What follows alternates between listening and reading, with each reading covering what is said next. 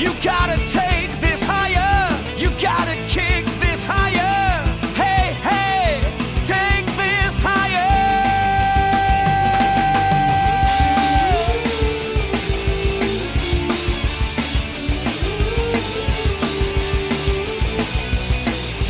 And on and on. I don't want to go it alone. Hey guys, we're back. It's I don't know if this is officially Top 10 Thursdays or not because we still have that plan of retiring Top 10 Thursdays, but instead we kind of retired from doing podcasts for a little bit. Except for Rock Talk and Stream Police, which I'm not involved in. So, if you forgot who I am and the rest of us, we are Sean Lemmy. John Otney. Colin Westman. Matt Carstens. That's all. That's the whole list. We're we're all together again after months and months of not being together because I wanted to talk about how shitty this year has been. Am I right? Yeah, it hasn't been great so far. Is that really something you want to talk about? I mean, I know we're going to talk about things we liked about this year, but you, just you just want to dwell on the shittiness of this year. Uh, basically, I'm going for that intro that I already used for my uh, Gundam Breaker 3 review, where I, I talk about how usually I'm like, oh, I can't believe we're already this far into the year. And but then this year, it's like, fuck, fuck this year. fuck everything about this year. I, I can't believe this year's not over yet. It's been so painful. Yeah, I'm kind of with you on that one. Um, in the general scope of things, but there have been, you know, good pieces of pop culture to enjoy this year. Exactly. So, so maybe it makes sense for us to dwell on those instead of getting caught up in all the It's the only- madness. yeah, it's the only thing that makes it redeeming. is Being able to escape into fantasy worlds of video games, music, TV, and film. And just get out while you still can. Well, I guess then, without much further ado, I will tell you that this is our top stuff of 2016 so far episode. Uh, we do these, I think, most years, where uh, it's it's a good idea. We're six months into the year, about halfway through, to make a little list of the stuff we've liked so far, so that we have some recommendations out there uh, that aren't just at the end of the year, because that always kind of sucks when you see all these great lists of stuff at the end of the year, and you're like, well, shit, why didn't you tell me about this closer to when it came out? Uh, and also to, uh, to give a little salute to stuff that'll probably be forgotten come end of the year top 10 time. Uh, I'm looking at you, the grinder, on my TV list. um, so, uh, we do this in the same order as our uh, end of the year list. So the first category is also the shortest. It's video games. And the first video game I wanted to pay tribute to was Doom. You guys know about like Doom as a franchise. Is that like What- the what- one with what- the red cartridge? Yeah. I think that just sets it up pretty well, right? Yeah, the first Doom was like it put first person shooters on the map. And then Doom 2 was like fine. And then Doom 3 was like what if the graphics are so good and it's like so scary. Uh, but nobody was interested in that. And so there hasn't been a Doom game in like the better part of a decade. Uh, and then Bethesda bought id and uh, all these licenses, and I don't know how many people at id are still original Doom guys. I'm guessing probably not many, uh, but these guys made a new Doom game, and they fucking get it because instead of it being like a super serious horror game about hell being unleashed on Mars, it's just like a really fun game with a sort of cheesy aesthetic. Uh, like, it's obvious that like the game takes itself so seriously uh, for comedic effect, and it's got like just like goofy soundtrack and the story's like dumb as hell and it's great. Uh, but the reason Doom's on this list is because it's probably like one of the best first-person shooters you'll have played in a while, at least uh, of the single-player variety, uh, because they make a bunch of smart gameplay decisions about uh, combat and making your character move fast and making you switch weapons and making you switch the way you fight goofy hell enemies uh, that have made this game really fun for me. So I'm giving it a recommendation. When you play it, do you kind of keep one eye on the door so your mom doesn't walk in? No, I, I don't have that problem, but I do like keep repeating footage of The Rock from the movie just because I want to feel like The Rock as much as I can. Unrelated to the game. It's unrelated, but anyway, the next on my list is Gundam Breaker 3, which is a game about building your dream Gundam.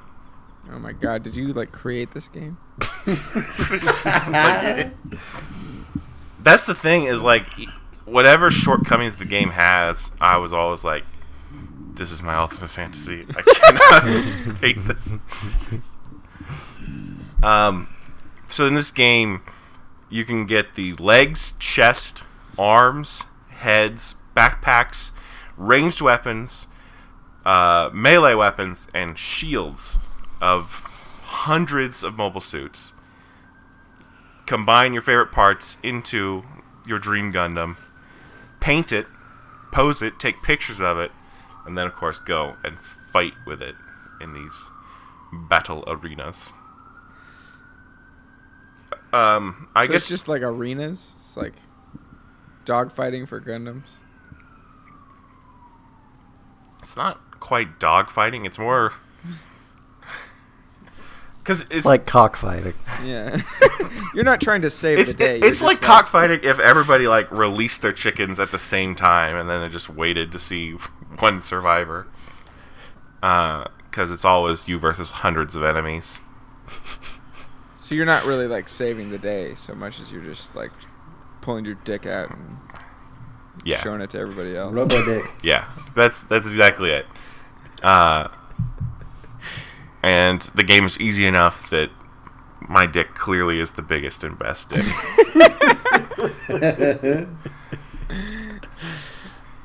uh, no matter how I choose to build my Gundam, I'm always top dog. Uh, the story's like hella dumb because it's like it, you you play as like this unvoiced character who's friends with this little girl, and they're like, "Let's go become Gunpla champions." And I don't know. There's like a space elevator. It's really stupid. And the other one had like kind of a serious story, so I don't know why they did this. But I just What do you mean skip- space elevator? Like an elevator that goes from Earth up to like a space station? Yeah, so like you're you like represent this small like mom and pop Gundam model store and you like go to like this regional tournament and then there's like a national tournament and then there's like a worldwide tournament and then it's like even bigger than the world. You take this space elevator up to the space station for the ultimate Gundam toy fight. Toy fight. Yeah. I wish the customization was like building the models where you'd have to snap together the pieces and then you go to battle and be like all shitty and the stickers would be peeling off. And Sean's brothers are about to tear him apart. Oh my god. Just looming like the hyenas. Yeah, if they really wanted to make it realistic. Just remember, Sean just had like a box of broken Gundam parts just lying around. Yeah. Like, what if they did it kind of like, you know, you're playing the game, and like everything Sean just said is still true, but then there's also like this kind of Lego movie, like take a step back, you know, and like it's a kid, and he's got these two like shitty brothers, and like some of the levels you have to like beat them up.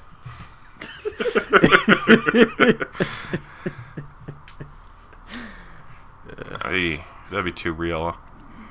yeah, you just described a scene from Sean's childhood. And then Sean gets in trouble. yeah. I like this. I would I would play that game. Well, we'll still have to wait for science to invent such technology. But uh, also, Well, Gundam it Breaker sounds like we could get pretty close with the the other stuff you got coming up here. Gundam Breaker Three also available in English, which uh, is a is a nice change of pace for a Gundam game. Uh, third on my list was Overwatch, which is the new Blizzard game. So of course it's good because everybody loves Blizzard games. Uh, this one is a multiplayer first-person shooter, so it's good companion piece to Doom. Although Doom does have multiplayer, I've just never played it. Um, this is just it's kind of like Team Fortress. I guess it's the easiest comparison in that it's a multiplayer shooter with a bunch of like really well drawn characters that you can play as. Like this has a cast of over twenty playable characters, and I think everyone who plays pretty much immediately learns their names and their silhouettes and what their powers are, just because they've done a damn good job teaching you them. Uh, but you just go around shooting each other for fun, and there's objectives. It's just really fun. Everybody who's played it is like, "Damn, this is a fun game." Damn. I know John's been thinking about dipping his toes in the water. I'll be too bad. I've never been good at a first-person shooter in my life. Yeah, it's impossible. It's available on consoles, so you know you can play with a controller instead of mouse and keyboard. We'll see.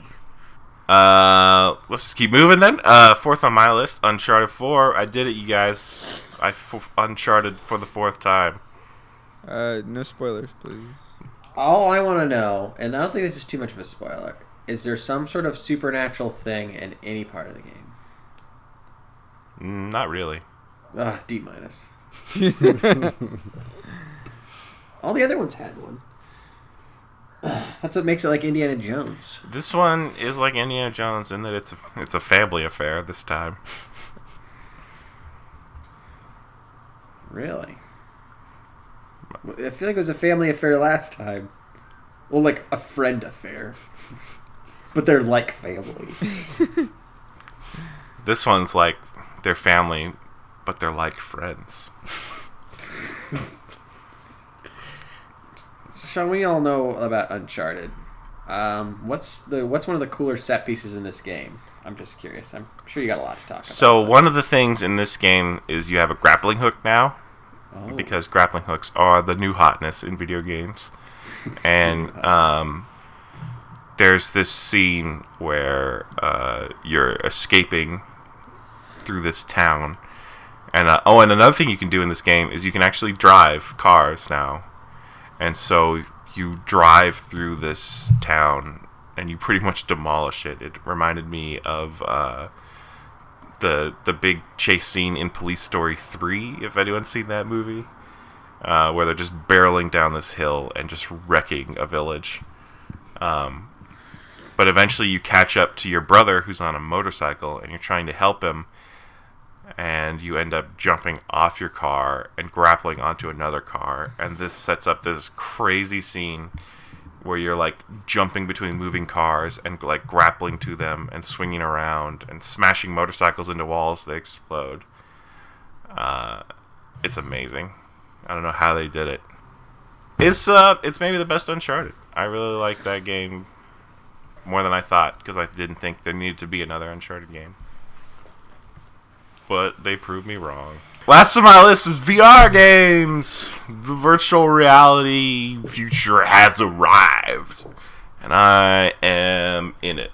And I want to put it in the living room, make it a shared experience. But then Colin said he would hurt me if I put it in the living room. so I've been doing VR privately in my bedroom. And How would he hurt you, Sean? You'd be in a different reality. It's true. Realities would collide. So I want before I hear anything from Sean, I want to hear like why Colin hates Sean and everything he stands for. Because I do. do it. There, the, you, like, we can't explain that in just a few snippets. That's a Eh, whole deep thing. Let's get into it. Let's get into it. I don't know. I just don't like that people are so obsessed with not living in the world, even though like I get it, the world is a shitty place, but like The world's a vampire. aren't you gonna just like lose your humanity if you're just living in a virtual thing? So do you think Sean's living in a virtual thing? Not yet, but he's on his way. I'd say when he takes a shit wearing that helmet. He's gonna that that's the line. That's where I draw the line. Yeah. What do you think he's like taking a shit in the game as well? Yeah. Oh, for sure. Okay. And he's Well, like poop points. Poop but points. is Get your he- poop points. The game's so real. Is he walking over to our toilet and taking a shit, or is he just taking a shit in the game, not even thinking so. about the fact that he's taking a shit in his own pants? Because I think you're right. If that's the case, that is a good barometer where Sean loses control of himself. I mean, let's just say like hopefully the he doesn't technology know gets where there he's to taking a shit. hopefully the technology get like gets there to where like he can like the the computer can decipher what is and is not a toilet. Oh my god! So it's like the layout on the Enterprise in the VR helmet, but it actually matches the layout of our apartment. Can you poop in the holodeck? Oh, it's a, well, yeah, because uh, isn't there some theory that most of what they're eating in Star Trek is shit? Because they have the uh, the replicator, and, and they need Mass. mass for the replicator. That's a good point. Eating Oh, shit. gross. Okay, so uh yes, so but I mean like but but back to Colin like, you know, what what about just as like another video game? Like it's just a video game. What's the big deal? It's not like he's playing Second Life. Yeah, but I feel like at a certain point things might start to blur. I don't know. I mean, the real question I have asked Sean a couple times is if he's gotten to shoot a person in the virtual reality thing. Because I feel like that would feel very strange. Because I put the VR thing on and it does feel, you know, more immersive and more sort of real than Yeah. a actual video game. So it does feel, you know, like you're kind of experiencing these things you're seeing in front of you. yeah. And so if you shoot a person, are you gonna have that feeling of like, uh, I actually killed someone, and like you'll be questioning, did I enjoy that or not? and that's a scary place to be, I think. Yeah. So what do you think, Sean? Uh, limits exist to be tested. I think- I think. Uh, I don't think I have to shoot a man. I think I have to cut a man into pieces, bury the body. Let me tell you what I've been Does that playing in VR. There's a There you game. go. There's a I mean, it sounds like you haven't been really sh- killing that many people. There's a game called Audioshield, uh, which is is probably my go-to VR game. And in that game, you're standing in these giant arenas, and you have these two shields, one on each hand. And uh, this is by the Audiosurf guy. So you you feed it any MP3 you have, and uh, it turns the MP3 into these orbs that fly at you according to the beat of the song, and you punch the orbs with your shields to the beat. That's it. It's not a very advanced game, but because you feel like you're in a giant arena, it's pretty cool. And you like moving around and stuff. So it's like it's basically exercise. It's like basically going to the gym. Basically. Uh, there's a game called the Brookhaven Experiment, which I made. Uh, I think John and Paul play a little bit of, where you're like you just standing there and you got a flashlight and you got a gun and zombos are running at you super It's hard. scary. It's scary. You got to shoot them, and they could be anywhere. They could even be behind you. I just you. want to run. So That's not not there yet. Not there yet. What if you got in a giant hamster ball? You think that would work? So yeah, you can't like you can't walk around. No, you're just standing in all these games. Yeah, Uh, like I, I put on one of the ones that's like just comes with a phone Mm-hmm. and basically it was just all about moving your head around. Yeah, that's that's Is where that pretty much I am too. Um, just better graphics. with the with the the headset I have, you can set it up so you can create like a little square of space that you can move around in. Um, but but I don't have quite enough space in my bedroom to do that. Um, So are you just holding a controller then? yeah, How do you I'm, I'm just standing there with these two custom motion controllers, and it will, you know, I can duck and, and look around, turn around and stuff, but I can't can't really run around. And so the way a lot of games have solved that is with a, like a teleport thing, where you just point where you want to go and you zap over there. Okay. Can't they just put down like a Dance Dance Revolution pad? Eh? There, I mean, I you. I've seen that somebody has put out like a treadmill that you like strap yourself into, and you can walk in any direction. it looks ridiculous, but I'm not there yet. That sounds like fun. We'll all be there yet. So you don't Or really we'll all be there at some uh, point. Are there any other games that you you're kind of curious about? Yeah, the Steam sale's going on right now, and so there, I've got some some stuff on my list that I'm thinking of picking up. Uh, like there's a few like target shooting games, uh, like Space Pirate Trainer. Sounds fun. Where you're just uh, standing on like a rooftop or something, and you're shooting at these drones with a laser gun. Um, there's been some spaceship games that I've been playing, like uh, the House of the Dying Sun and Elite Dangerous, which you know you're just flying around in a spaceship. Super cool. What about that one I saw that was like uh, like you're like an astronaut? Oh, a drift. Yeah. It's like a Gravity, but Yeah. VR. So this this you've hit upon the big controversy of VR. nice. Uh, I, Just looking for the I, correct- I think this is one of you found it. Uh, I think this is one of them. It might actually not be one, uh, but uh, there are some VR games that are exclusive to the Oculus Rift, the Facebook one. Oh, gotcha. And Oculus has been very strict about not letting other VR headsets play their games. Which one do you have? The other one, The HTC. the HTC Vive. okay. Um, and hopefully that'll change. Uh, but yeah, the reason I originally ordered a Oculus Rift, and then Facebook was kind of not handling shit well. Something you might forget years down the road is that early adopting a virtual reality headset sucked because of shipping delays. Where, like, I ordered within the first six minutes of Oculus Rifts being for sale, and they pushed back my delivery date like three months. And then it sounds like they probably would have even met that. And so I just canceled. Bought the other one. Has anyone made any sex games yet? Oh, yeah. Like like like Masturbator and Commander? Though, well, I mean, Why They're would all- you make a sex game where you're just masturbating? you do that yourself. but like with a big audience. Shoots it. masturbating on a big crowd. stage. Everybody loves it. You gotta get the right moves, you know? It's like Guitar Yeah, you're like in an arena and like the beat of the music is like you It's like how they have that puppetry of the penis Oh my god, yeah. You guys hear that? Of the Penis Simulator. Yeah. I, I'm sure you could combine this with your Gundam game somehow.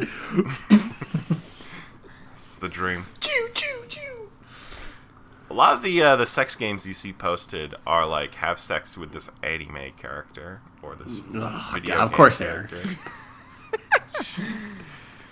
what a bummer. Speaking of bummers, you want to go on to music? Sure.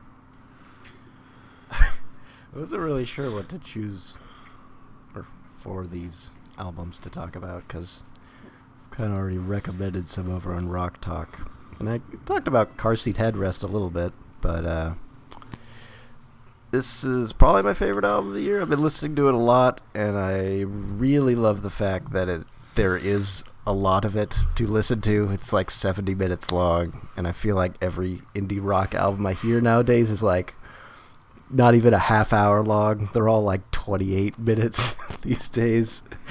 And uh, I like the fact that uh, you get to hear this this guy Will Toledo is a really great songwriter, just kind of unleashing all these different ideas and his lyrics are great and the songs rock and uh, you know there's nothing really like innovative or new about it musically it's it's very kind of steeped in 90s indie guitar rock but um,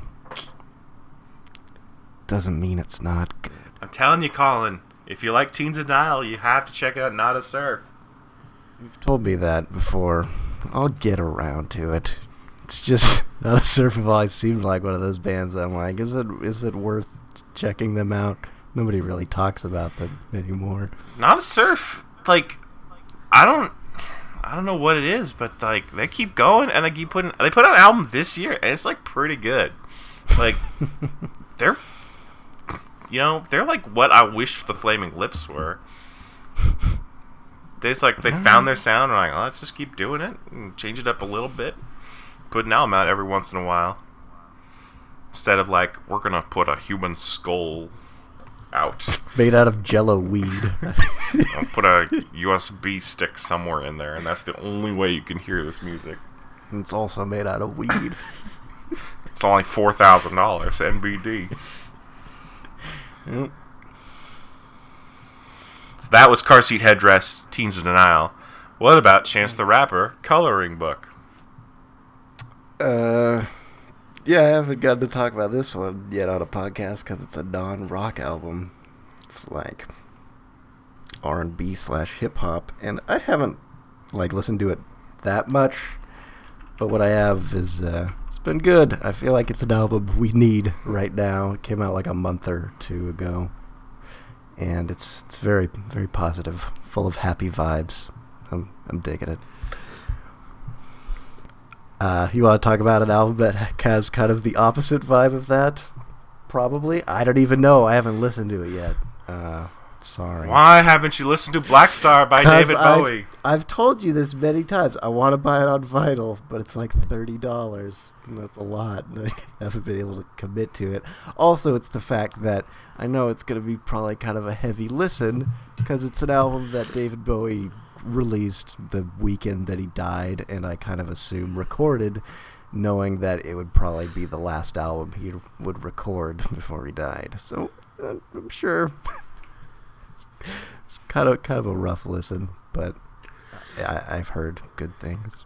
I mean, it was a few weeks before he passed away. No, it wasn't. It was released the Friday, Oh, and he died on the Sunday. maybe I'm was. I feel like the music video then was like a little bit, wasn't it? Was there no gap? Was there not? I feel like there's, I feel like there's basically no gap. Ah. Like the dude went out knowing what he was doing. Like that's insane that that happened though.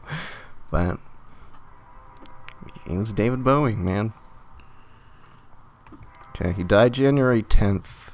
The album came out January 8th His birthday. On his birthday. Yes, his final birthday. Man. It is. Uh, it's not an upbeat album. Uh, it's, it's pretty dark. Um, but it's also pretty good. Uh, sort of uh, in line with the kind of the the Berlin period Bowie, uh, with a with a mix of kind of his later trend toward technology music. Um, a few like really beautiful songs, and then a few ones that you're like, all right, that's good.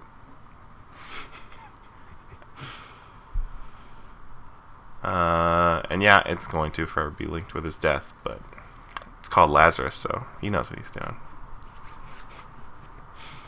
Miss that guy. Yeah. Um. Another artist that kind of reminds me of the other big celebrity death, uh, which was Prince, Oh. and I kind of Thought you're going with Alan Rickman. no, that's right, he died. That's too bad. But uh, I remember look seeing an interview, a late interview that Prince did on the newer version of the Arsenio Hall show, where he was like talking about how he's friends with Esperanza Spalding, who put out an album called Emily's D Evolution, D Plus Evolution. I don't know, but it's it's pretty cool. She, I can tell why she would be friends with Prince because she is kind of like a musical prodigy type person. Um, her background seems to be in jazz, but and and this has that kind of jazz flavor, but it's almost like a fusion slash funk thing, and it's not really a kind of sound I'm usually looking for in my newer music, but I uh, I got into it. And I hadn't been listening to it for a while, but I listened to it yesterday and I was like, no, this is this is pretty cool. All right. What about uh, M83? They had a new album that I didn't listen to I'm not sure. because I I heard it like I feel like people weren't that into it. I, you I were? think M83 is a he, not a they. Yeah, it's But it I'm not- like just that one guy. I mean, there are a lot of bands like that where it's just like, is it a he or a they? I don't Yeah. know. It's a guy, but he calls himself this one moniker, so I don't know. Makes it confusing. Yeah, Junk uh, is pretty different from his last album, which was a double album of like consistently in one genre, basically with one sound. There was a good sound. People liked that sound. I mean that that Midnight City song was on the radio forever. It's probably still on the radio. Um, of course, I'm always going to think about the YouTube version of that, where it's footage of Bill Clinton on the original Arsenio Hall show, set to the the sax part in that song, It's pretty sweet. Makes me very happy to watch that YouTube video. Um, glad to cover both sides of Arsenio's career. I, I didn't know we get so much Arsenio talk on this podcast. Um, but junk is a hodgepodge of different genres. Like there's some disco stuff, there's some more modern synth stuff. Um, and I think for that reason, it's you know instead of it being one thing that you can just like get into, you got to kind of work for it and remember like oh this one's gonna be like this, this one's gonna be like that. Uh, it's got like a really derpy looking album cover. I understand why people don't like this one as much, but it's pretty much been my go-to album this year and I think it's real good. So you, you won't like it, Colin. Never mind. Okay. yeah, I don't know. I haven't really tried that hard to get into M83. What I've heard, I'm like, this is fine, but it's not really my thing. I'd be I'd be open to maybe listening to more of his stuff. But John, I know you don't like electronic music, but he, he sings, so it's, it's not it's not Aphex Twin. I'm aware of what M83 is, Sean. That's a different thing. I'm talking about like that's like weird techno shit. I know M83. Are, are they the whoop whoop whoop whoop? Yeah, so well, it's like Yeah. uh, ooh, ooh, uh, uh. I saw one where it's SpongeBob singing it. It was like a remix. Wow, that's a pretty huge get for M83. Like you remember that episode where SpongeBob's like stepping on the beach, doo doo doo doo. no, You don't remember an episode of SpongeBob from 16 years ago? Come on, Sean. It's one of his. It's a memorable moment. Well, there's a rich meme universe out there. Check it out. It's like '90s kids, am I right? Yeah, right. Yeah. Like you wouldn't even know if you listened to 90s. Or Uh, 2000. anyways, a band that was pretty great in the '90s was Radiohead, and they came out with a new album. Are you implying they're not great anymore, Colin? No. I I guess I should have said they're pretty great in the 90s, and they're pretty great in the 2000s, and then they're pretty good now, too. They released like one okay album in 2011, which is KLM, so I was like, are they done being great? Maybe. But then they came out with this one, and it's, it's pretty good. Um, yeah, I don't know. It's an album that maybe didn't come out at the right time of year. It's a very cold, sort of introverted album. Maybe maybe it'll be better for the winter months, but it, it was nice having that week or two when it came out and just like immersing myself in this thing, which I haven't had to do with a Radiohead album in a while. But they're kind of a band that forces you to do that. I think that was the week where I was out of town, right? So you're just like a lonely boy listening to the Radiohead, Yeah, while starting a new job for the first time. the only living boy in Seattle. Mm-hmm. Sitting on the bus, listen to Radiohead. No Sean's to be seen. I feel like it kind of blurs together near the end. It's a little too mellow for me. Oh, it's I can hella mellow. It- it's it's definitely pretty mellow. Though some of those mellow songs are really good. Like Daydreaming is really good. It's like six minutes, but it really flies by. Yeah, this is a good year for long songs. I was focusing on stuff like that new Shearwater album because, like, what the fuck, Shearwater? Who are they? They've been around for like 15 years. It's like Shearwater. Is that that band from Almost Famous? Yeah, Freevin dog. What's the name of that band? It's like Stillwater. I think that's right. Stillwater. It's pretty close. I believe I've got a Stillwater CD in my copy of Almost Famous. Nice. Pump that shit up. Uh, but here's what I know about Shearwater. They have been a band since like the late '90s. They switched to Sub Pop like four years ago, and then like their 15th album is the one I listen to. It's called Jet Plane and Oxbow, and it's like super mellow, but not Radiohead mellow. More like like t- echoey, like just listen to the sounds vibrate. Taking a bottle of Nyquil and then trying to drive. Yeah, like this is dangerous, but it's also cool.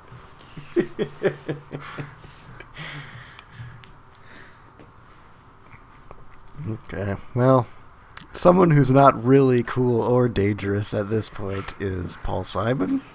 He had a new Ah, album. Simon Powell. oh, yes. The human equivalent of Nyquil. So Before you guys talk about this, I'll, I'll just tell my little story. Okay. Good. I, Let's hear I it. I don't remember. I think it Does was this on. have to do what we're talking about? Or This is the so right like- time for his story, no matter what it is. This is my Paul Simon story. Okay, go ahead. So like this is like last night or the night before. I think the night before. I heard him on NPR, and it was like NPR's Canadian show, Ugh. and he's all like, "You know, humans, man, humans are like fucking up the world." Mm, mm. And like he said, "Do you think if the humans were gone, a zebra would cry one zebra tear?" I'm like, "No." Like a zebra would just be freaking out about lions eating it. You know, like what the fuck does a zebra care? He's just pissing me off. You know, it's like How do the humans leave? he's just saying like, what the hell do zebras care about humans? I guess it's just dumb. humans leave for the virtual It's just like you're a rich singer songwriter, so stop complaining. You know. Is he saying we should kill the zebras? Was- They don't give a fuck. us? Eat If their only. sweet zebra meat. yeah, we should. They don't care. All right. Now, the great thing about zebra meat is that every single slice of it is a little bit of light meat and a little bit of dark meat. Nice. Paul Simon's Stranger to Stranger is his latest solo album that is more experimental than anything he's done in a while, at least from what I hear. I haven't heard his last couple of albums, but I hear people are like, they're actually like good. But I'm like, no, they're not. They're for old people. and this one is for old people too, but I do like the weird, like experimental instruments. Like a, a, a recurring thing on this album is um, there's like this music theorist named Harry Partch who like I'm not sure when it may have been like the 50s 60s made all these weird bizarre instruments something called like the chrome Chromelodeon and all these other weird little sound effect things zoomazoo phone you know weird Dr. Seuss instruments Just because you invent an instrument doesn't mean you have to give it a dumb name, right? a zuma zuma zuma phone but Paul Simon uses a lot of those on here, and they're really cool sounding. They're kind of like a little electronic. Some of them are hit weird notes. He also collaborated with some electronic artist. I can't remember his name, but it. Don't worry, it's not like weird like Skrillex. like dubstep drops. Nothing like that. It's it's way more mellow. I mean, I don't think Paul Simon does anything but mellow. And it's like cool. There's like a lot of interesting percussive stuff. Um, one song that I like, but it's definitely really cheesy, is "Wristband," um, where it's like you have to have a wristband to get backstage at a show, and it's like It's really cheesy. Yeah. I saw this live performance where he was doing it, and there's like all this polite laughter from the audience, like it was so satirical. Is that about Birdman? Because that's all I could think about was like the getting locked out and having to go back around. I guess it's just it's experience. I guess lots of musicians have had. Got to have a wristband, my man. How many people That that is- look exactly like Paul Simon come to Paul Simon concerts? Yeah, he's like four foot one. you know, have a little guitar strapped to him. Maybe there are a bunch of little guys that are like, oh, he's just like me. I'm sure there's a lot, Yeah. a lot of like security people at arenas and stuff that don't give a shit about Paul Simon. and have no idea. He just looks like a weird little guy. Well, they're not very good at their jobs then. Yeah, they Right. are. They're keeping. He doesn't have a goddamn wristband. He ain't getting in the door. Yeah, this isn't the White House, man. Yeah, man, you need a wristband. You know, mellow, cool songs. Uh, Paul Simon's got his longtime producer Roy Halee, but he had to teach him how to use Pro Tools because he didn't know how. and uh, yeah, uh, his most convincing use of the F word. Never been convincing when Paul Simon says the F word. You mean friendship? What else has he used the F word? he's used it one or two other times. Okay. He used to, he uses it pretty convincingly on this album.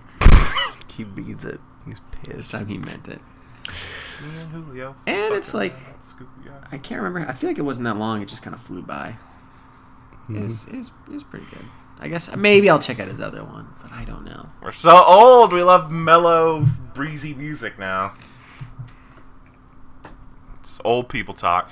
And and the F. And the F word. Oh my.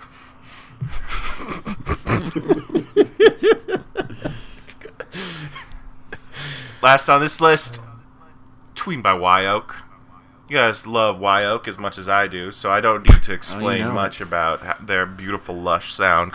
So I'll just say they did that cool beach house thing this year where they were like, check it out, we have a bunch of songs we hadn't used yet, so album! It's out now. And it was. They said that on Twitter, and then I went on iTunes and I had it. And I double clicked it and I listened to it, and I was like, this is pretty good. I gave some of those songs to little hearts that are in iTunes now, if you guys use iTunes. I- I've been I've been trying out Apple Music since there's a three month uh, trial thing that you can do. It's all right. I think we're about to start paying for Apple Music because I'm in the the iTunes or the Apple i family, whatever it's called. And so we've been daisy chaining trials. Like I did a three month trial, and then Kevin did a three month trial, and my dad did a three month trial. It's like eight bucks a month. Not bad. I was paying way more for Rdio, but it's been fun to just chain these trials. Tween is good. Yeah, I listened to one Wye Oak album a while ago. Like Civilian, maybe was that the name? Yeah, that's one. Yeah, that was, that was good, but I was like, I get, I get these guys' deal. I don't need to listen to any more of their stuff. Yeah, that's that's Yeah, they're fine. okay. I, I, I get it. Doesn't mean I have to like it a lot. I think that's the Colin equivalent of like it is what it is. Just like I, get guess, it. but Really dismissive. At least, at least I put in the effort though to listen to it. Yeah, that's true. And we all put in the effort Ryan, to watch man. The Americans, and by all, I just mean you and me. So I got one Mhm. more music. Just curious if, if you guys really. I think the only new album I listened to in 2016. M Ward. No. Can you guys Okay. guess? Yeah, Tegan and Sara. No, actually, I haven't No? listened to that. Cause like Dr. Dog. That's I- surprising. no, Th- this is gonna be like way out of. Uh, it's like a deep cut. Is it that album that Neko Case did with Laura Veirs and k.d. lang? Wow, I need to listen to that. No. I have not been like you know in touch with music. with music. But um, the Monkees' new album. ah. Did anyone listen to any of that? This is the I just the one- They had like a bunch of guest artists, right, on like every song. Yeah, well, basically, like you know, the guest artist wrote all the songs, I and it was like it was like pretty, like like at least like the single, like Rivers Cuomo wrote it, and it's like um, like I love it. It's like super catchy. basically, like the whole album is exactly like a Monkees album. Like there's like four songs that are really good, really catchy, written by like one of them is written by Neil Diamond. Well, you know Ben Gibbard, Rivers Cuomo. Like they, they, they really embraced like okay we're the Monkees. What We're about not- that guy from the Decemberists? Did they just get all the guys with Yeah, glasses? yeah, exactly. That look. pretty much. but yeah, I mean, like you know, and you could definitely tell the songs that r- they wrote, like they're not bad, but they're just like, who gives a shit? Like these aren't like this is just like weird, twangy bullshit. Um, but man, that single, their single is like it's like super catchy. And then I watched uh, an appearance of, you know, it's just two of them. It's just Mickey Dolenz and and uh, Oh, we're talking about the Monkees album. yeah. Oh yeah, I went away because I had to go clean some puke from my cat. Did you did you listen to it at all, John? yeah. what did you think? Oh yeah, I didn't hear what your opinion is, so I don't know if Oh. you like it or if you think it sucks. Well, I just I just I, I thought like you know, I thought it was like any other Monkees album. Like there's like four good songs and the rest are kind of lame. But like I, li- right. I liked the good song. I liked the single and I liked the Ben Gibbard song and I thought it I it think was they're they're good, but it just with like the modern technology and their current sounds. Like that's why my favorite song on the album was like the Davy Jones track. That's like all old and shit. yeah They should just uh, made them sound old like Dr. Dog albums. yeah yeah they, they- they sound too polished. yeah that's true. But I, I feel like they they they kind of went for the sound digitally. It sounds like the that dude what's it from like Fountains of Wayne did most of the work. Yeah. I'm sure he had a blast doing that. That's totally his wheelhouse. Oh yeah. I'm all about that guy. Yeah. He wrote that thing you do, right? It's the same guy. Is it? The the song? I think so. Wow. I'm all about that guy. but yeah, yeah, he's, he's pretty sweet. I just really like the single like a lot. But I watched uh, I watched them on Good Morning America play it live and it was so bad. Why? I, like Mickey Dolenz is just like way off key. Like he, it's like he didn't have the stamina to like sing two songs in a row. Like and he didn't really like look like he cared. Like Don't he they looked still like he. tour? I think it's the two of them. Yeah, Yeah, I know Michael Nesmith. He's Yeah. too cool. he's way too cool. But he was on it, right? Yeah, oh sure. Yeah, but too cool to to get the money. Too cool to eat the money. Mm.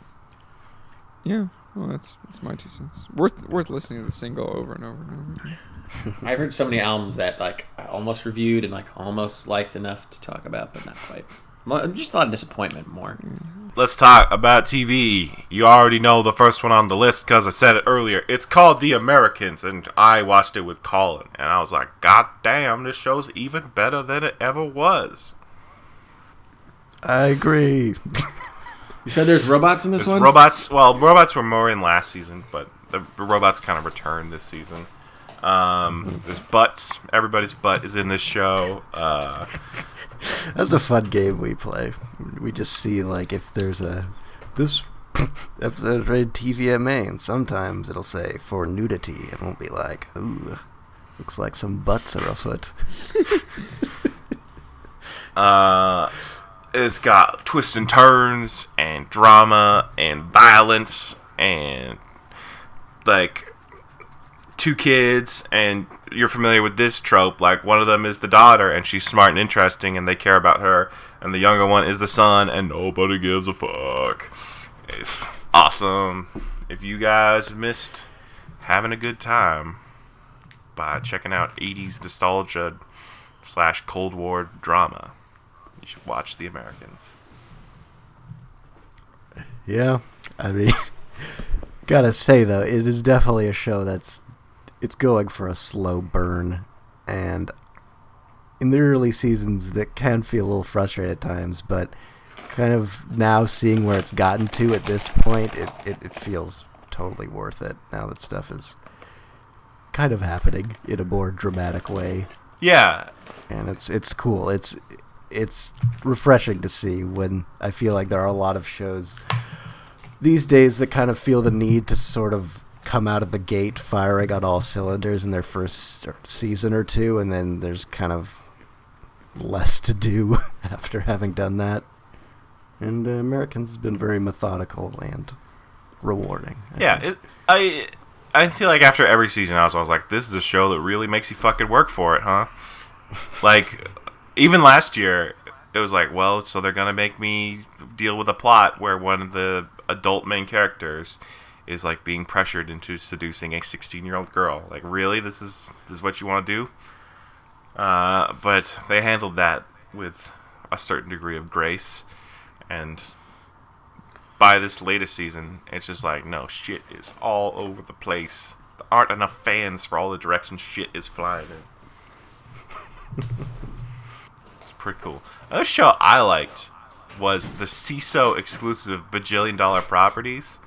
So I'm just like trying to get the word out about this one because I think they're gonna have a second season pretty quick because internet. I don't know how it works. Uh, but I think it's pretty easy to get a Seeso trial, and even if you can't, it's like three dollars, four dollars for a month, and you could watch this in a month. Uh, and this show is like a parody of um, those like super rich real estate shows. And like I think there's a show called Billion Dollar Properties or something. I don't know exactly if there's an exact show that they're parodying. I guess Property Brothers. I haven't seen that, but maybe that. Uh, so it's about this like real estate agency that sells super expensive properties. Uh, and it's basically just an opportunity for a bunch of improv comedians to come in and play bizarre characters. Uh, on, the main cast, there's uh, Paul F. Tompkins as the the guy running the agency, and then you'll see a bunch of other familiar faces like Thomas Lennon and Scott Aukerman uh, as the show go on as uh, as potential clients, and it's just turned out to be real funny, uh, and also like appealing in the way that watching reality TV is. So it's kind of like a win-win.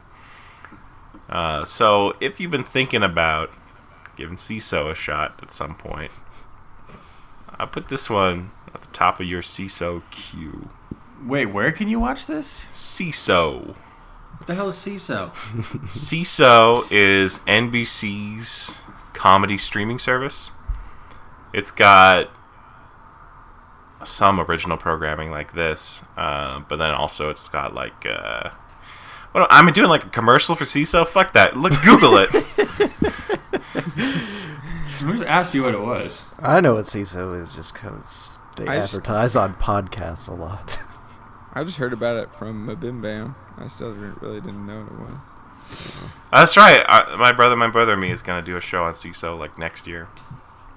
So if you want to get like way ahead and get your subscription rolling in, here's something. Oh God, another subscription service. Holy fuck. Getting pretty fucking tired of all this. For like networks that already exist. Yeah, the only one I'm really like pissed about is uh, CBS Yeah. because it's like I don't want to do that to watch Star Trek. Oh, but Do they not did, have did some you deal hear? with Hulu or did something? you hear? I did not. So they were saying like, bec- But like here, like Sean, like listen to me. Like I stopped watching The Big Bang Theory because like I, that's that's just too much. I can't do well, good for you, but you missed out on so many twists and turns this season. I don't even know if we can explain it to you. did you watch it? Uh no, I'm just assuming. What do you think happened? What can we assume was so big having Sheldon was in a horrible accident. I know that he paralyzed from the neck down. He's in a wheelchair now. I, he, I bet, I'm I'm guessing he probably like had sex this season. and it paralyzed him from the neck Yeah. down. So he's like Stephen Hawking, kind of. yeah. Yeah. He's in sex shock. and he's but he's like all about being paralyzed because he's like Stephen Hawking. Say so this. This is my prediction for every season of The Big Bang Theory, and it's gonna happen. Raj gets a girlfriend, loses the ability to talk to men, and can only talk to women. It's gonna happen. There you go. What if he falls in love with a ghost? he can only can talk only to talk ghosts. No one's. that happens after that. So, anyways, tell me what tell me what the big uh, Star Trek news. is. Bryan Fuller got out there and he was like, "Cause it's on the internet, we got no rules." Which seemed to be Oh, implying shit. f bombs and extreme violence, but I don't see that happening like in Star Trek. Yeah. Well, Beat me the don't know. fuck up, Scotty. Yeah, it'll, it'll be like Hannibal, right? That's what Colin said. Set phasers to fuck them up. Who would you like to see play a, a Star Trek captain? Anyone in particular? Russell Crowe. That'd be great. There you go. I'd watch that. if he's that kind of captain, sets Stazers to fuck up. we'll be talking about him later. But uh, Better Call Saul. I just caught up with it. like a Spoilers, week or two ago. spoilers. I still have to catch up. So basically, like since I cut cable, this was like a big line to draw on like what I'm really gonna try to watch and what I'm just gonna wait for to come to Netflix, and this was one of the casualties. Oh. So, like it's AMC's like the only channel where you know you gotta get some Sling TV bullshit to catch up on. Uh, Better Call Saul is another slow burn TV show. It's just it's so slow. Yeah. You don't even see the fire. I feel like a fire never starts. At least in the first season, it didn't. It's still good though. It's still so good though. this season kind of split up into two shows at a certain point, where it's like Jimmy McGill, upstart lawyer, and also Mike Trout, guy who's pissed off and on a quest for revenge.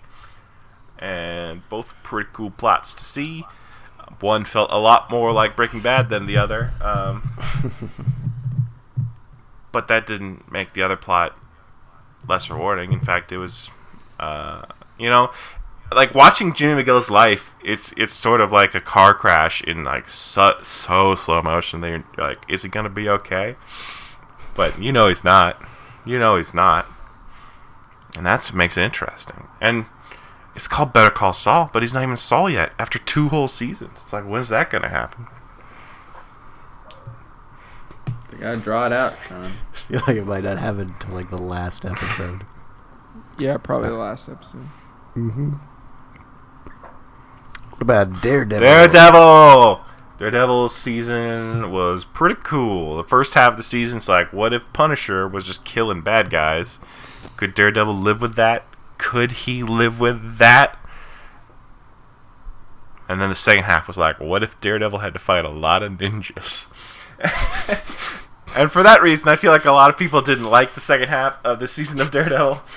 Uh, but I am of the opinion that there should be more ninja fighting. And so, uh, even though it was dumb as hell, I was all about all of Daredevil season two. Uh, Jon Bernthal of Walking Dead fame plays the Punisher, and he makes the Punisher seem like a pretty crazy guy, which I think is good. And he shoots guys real good. I mean, we all we all knew that from The Walking Dead and Old Man Boxing movie. Elektra's in it. She's played by that girl from Gods of Egypt. Oh, great movie. Great movie. Make sure to Came add that in to our movie 2016. list. Yeah. we'll talk about that in just a bit. Uh, you guys want to talk about something that's basically the same as Gods of Egypt, Game of Thrones? Ah, Oh I see the my link. Nikolai Coster Waldo. Uh, Yeah. It's this season where I'm like, oh my god, this is one of my favorite shows of all time. Because like I was afraid because there's a point like last season they're still kind of using stuff from the books. I mean they they'll always use stuff from the books, obviously, but like now they're past the books, so it's like what the fuck are they gonna do? And they're just gonna like fucking do everything you didn't think they would do. They're just killing people. Like, oh my god, I didn't think he'd die now. And this would happen. What the fuck? And it's like, what's gonna happen when those books come out? Like, are they, just craziness now. But it's been so intense and awesome. It's supposed to be like two different universes now, right? I mean, I don't know. I mean, I bet when the next book comes out, it will be fairly similar, but probably a little different. I mean, there's definitely characters that are dead on the show that aren't dead in the books, so um, there'll be some different stuff. But so many emotional moments and intense moments. The, the Hodor episode was like one of the saddest moments in the whole show. What was another intense moment, Sean? I guess Battle of the Bastards. Uh, you got to see the Hound's dick. Yeah, a little bit. I wouldn't dwell on that. It wasn't a big moment. the Hound, he's back. Rory McCann, one of my Uh, favorite characters. you got to see that guy in the play's dick. Y- Yeah, you got to see that guy's dick too. I, I I, think Sean's convincing me to watch this show. you really should. I, I, it's a really hard sell. Like if people are like, oh, it's just like Lord of the Rings bullshit, but like, it's just a good character drama, and people get killed and the stakes are really high. It's just a good character drama. Like the magic stuff, you kind of like after a while. There's not like a super ridiculous amount of it. Um, It's like for me, it's it's never been about like. I don't think I'm gonna like. I think I'll I would like it if I watched it. It's just like it seems like a big commitment. Uh, it's just it's just getting. I mean, it, it's Just never been a chore for me to watch it though. Yeah. Like, I say like everyone should at least try the first episode, and if you don't like it, then you don't have to keep watching. But like, I feel like it's pretty hard not to like the first episode. Um, and it's, it's like it's like the most expensive looking show on TV, and like it's so ambitious. Like the special effects are so good. Yeah, I, I think technically there's not a show on TV that does as much as Game of Thrones does right now. It's gotta cost like a billion dollars. There's these huge elaborate sets, and like the CG's really good. Unlike like I'll like still like see Walking Dead, and they'll have like CGI fire, and it looks so bad. it's like not yet rendered. but no, this this show looks good. Plus, we had like a you know couple couple great guest star appearances. Um, Ian McShane, Max von Sydow, because he's just got to be in everything. I'm like so old. He didn't really move much. Though. Yeah. but he was good, and some sweet like seeing through time stuff in the season, which sounds stupid, but it's trust me. Yeah, that's the thing about the show is it gets more and more magical every year. Like the first season basically has no magic. But then now there's a lot of magic. It's Yeah, so fireballs and dragons. So many wizards. There's, there's a lot of wizards. it's like So take a bath already. around. It's like take a bath. Everyone's so Dirty, dirty. wizard. Dirty grandpa, dirty wizard. when are they gonna make that movie? That'll be a thing. Dirty wizard. Yeah. Ian McKellen is dirty wizard.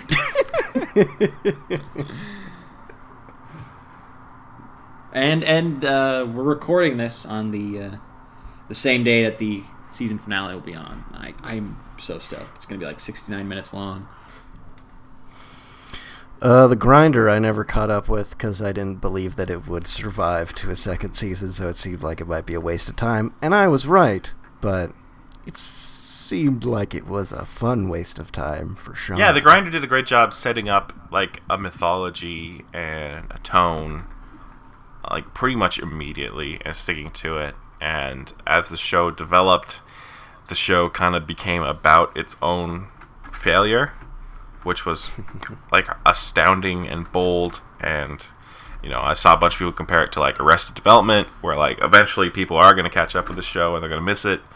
And it's not that good. It's not like first couple seasons of Arrested Development good, but it was just the first season of a network comedy show. So like it's hard to be good at all when you're doing that and for the grinder to have achieved so much with so little uh, makes me sad that it doesn't get to continue on. So if you never heard about the show, uh, the Grinder stars Rob Lowe as a uh, star of the of the hottest show on TV, The Grinder, uh, that he's just decided to walk away from uh, and moved back to his uh, small town, I think Indiana, Boise. Boise.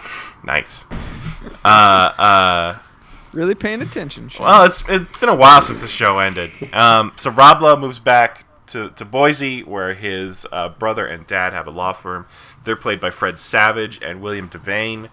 Uh, William Devane and Fred Savage both breakout comedic performances, as far as I'm concerned. Like, who knew either of them had it in them anymore?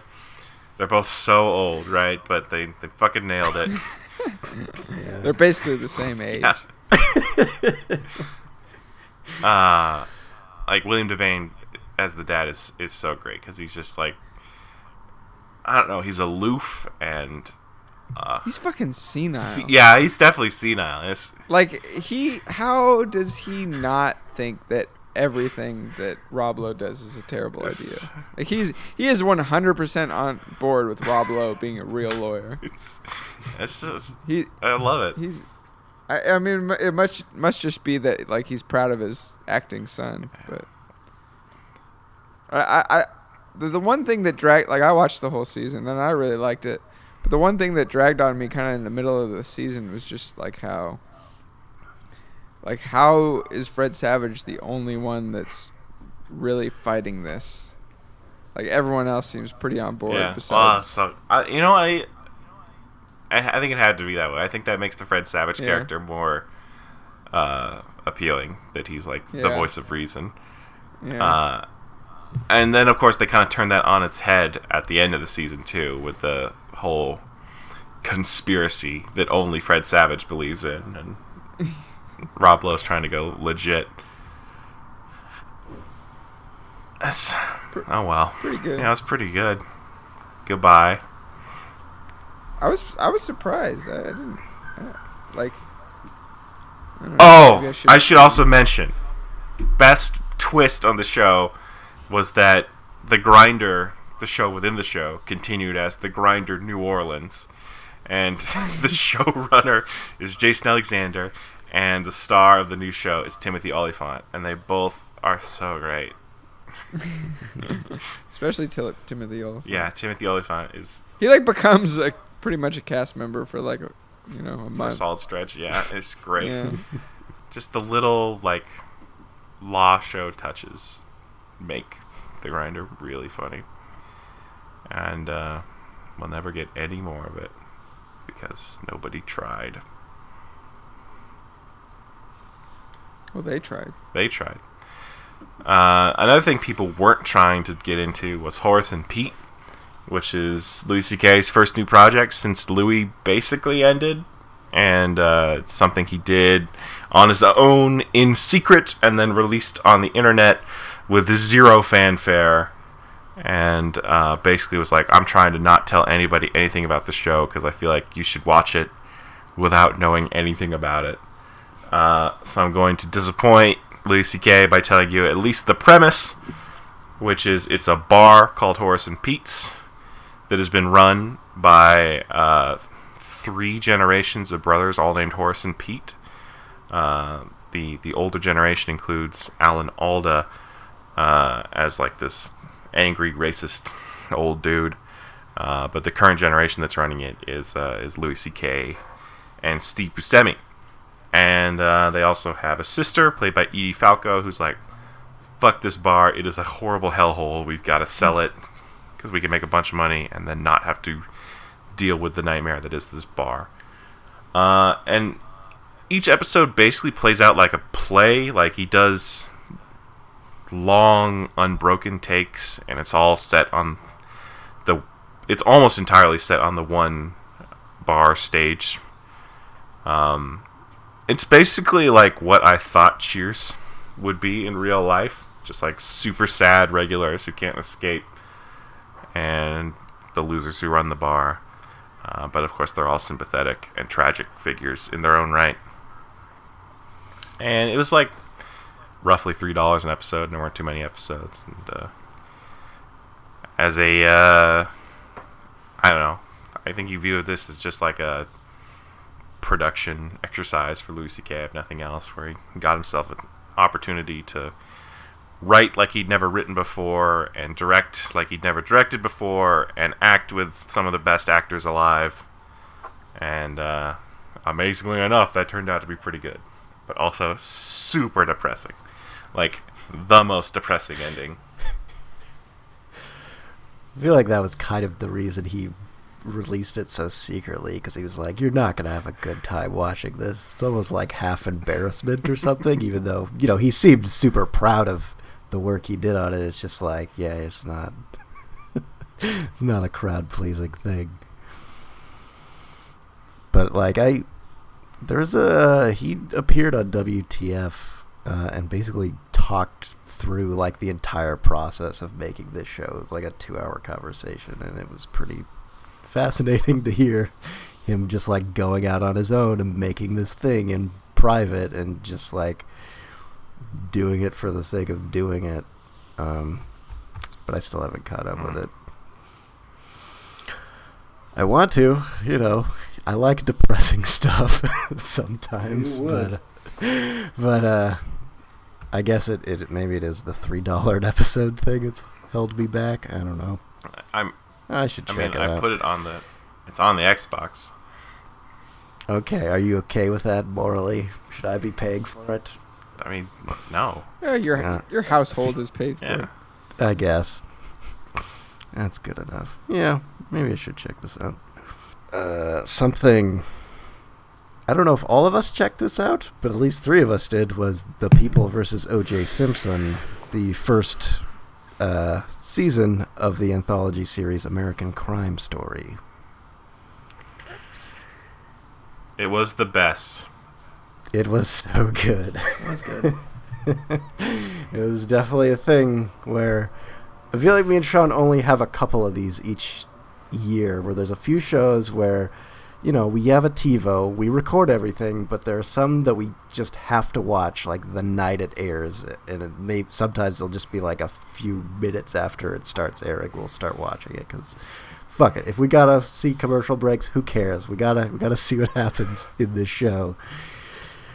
Uh, even though you know you know everything that's gonna happen, but it was it was pretty fun, sort of seeing it all unfold because we didn't have really any perception of this case going on, even though it was a huge news story back in the mid '90s. But I don't know. I guess we're just a little too young to be cognizant of that because I don't remember the OJ trial at all. I just remember it was going on. I remember making jokes like, "Did you guys know that OJ is also the name of orange juice?" like I thought I had discovered that.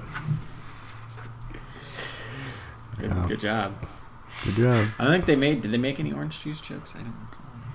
I mean, David Schwimmer calls him the juice at least a hundred times in the first Yeah, two but that's episodes. that. There's no joke about that. That's an undying friendship. That's really tested. I mean, it did die. It did. It was a it was a Failed dying test friendship. failed.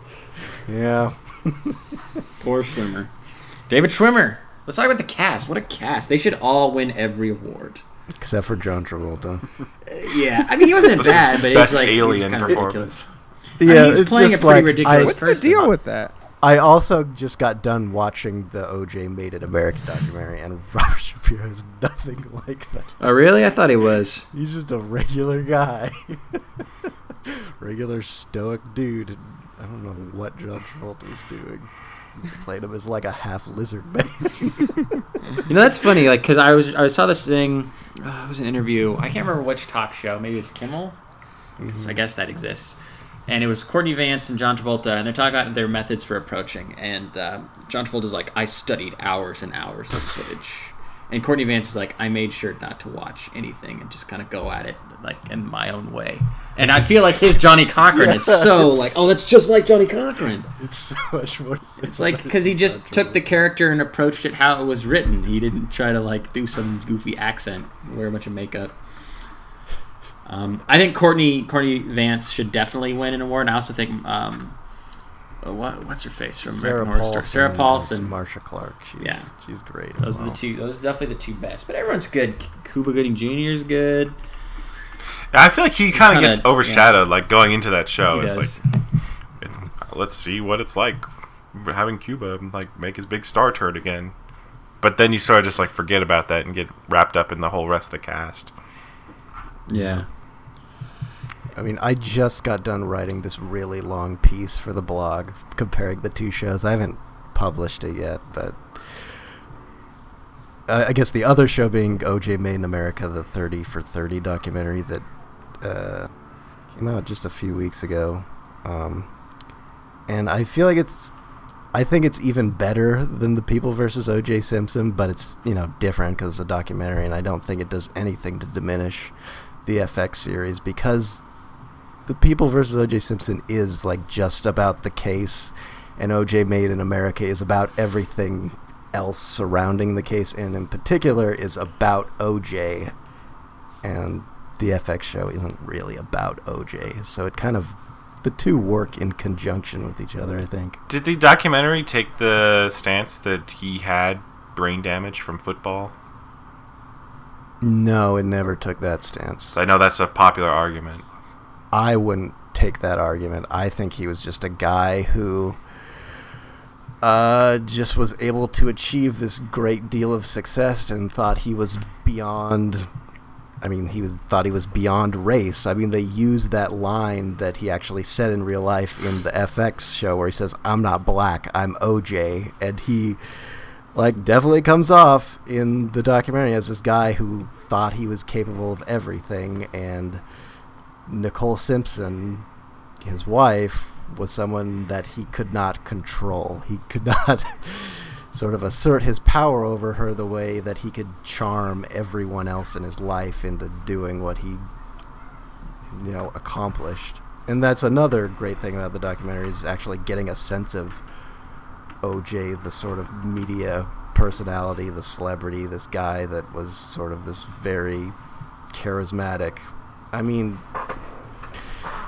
I don't know if you could have cast that role well for the FX series because it just is like he did seem like this guy who just had this glow around him. Like everyone who met him was just totally floored and charmed by him.